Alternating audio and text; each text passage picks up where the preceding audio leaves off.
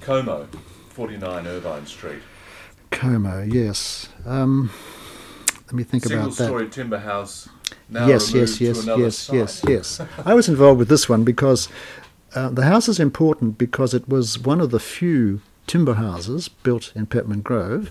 Um, it was built uh, like the cliff. The cliff up in McNeil Street at Devil's Elbow was built by Neil McNeil um, as a timber house because of his association with timber milling.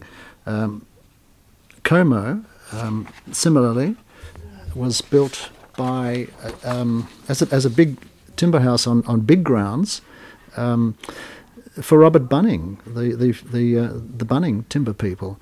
Now, in this case, uh, as is so typical, um, Como's ground was subdivided. There was a rather dreadful sort of 1940s house built next door, and at the back uh, of Como, the land was subdivided into what they call a battle axe lot. You, you, you take a driveway down the side of the first house and uh, you plonk another house at the back, um, all of which totally compromised this original timber house, which once again was a fairly beautiful house of its type with verandas.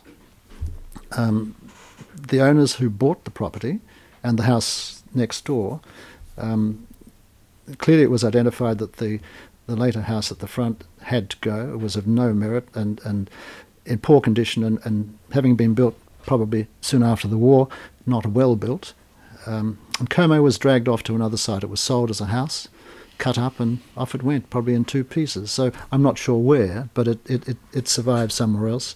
And the property is re, redeveloped because the owners had the means to um, to do all of that and to build themselves the sort of house they wanted on those two sites, hmm. joined as one.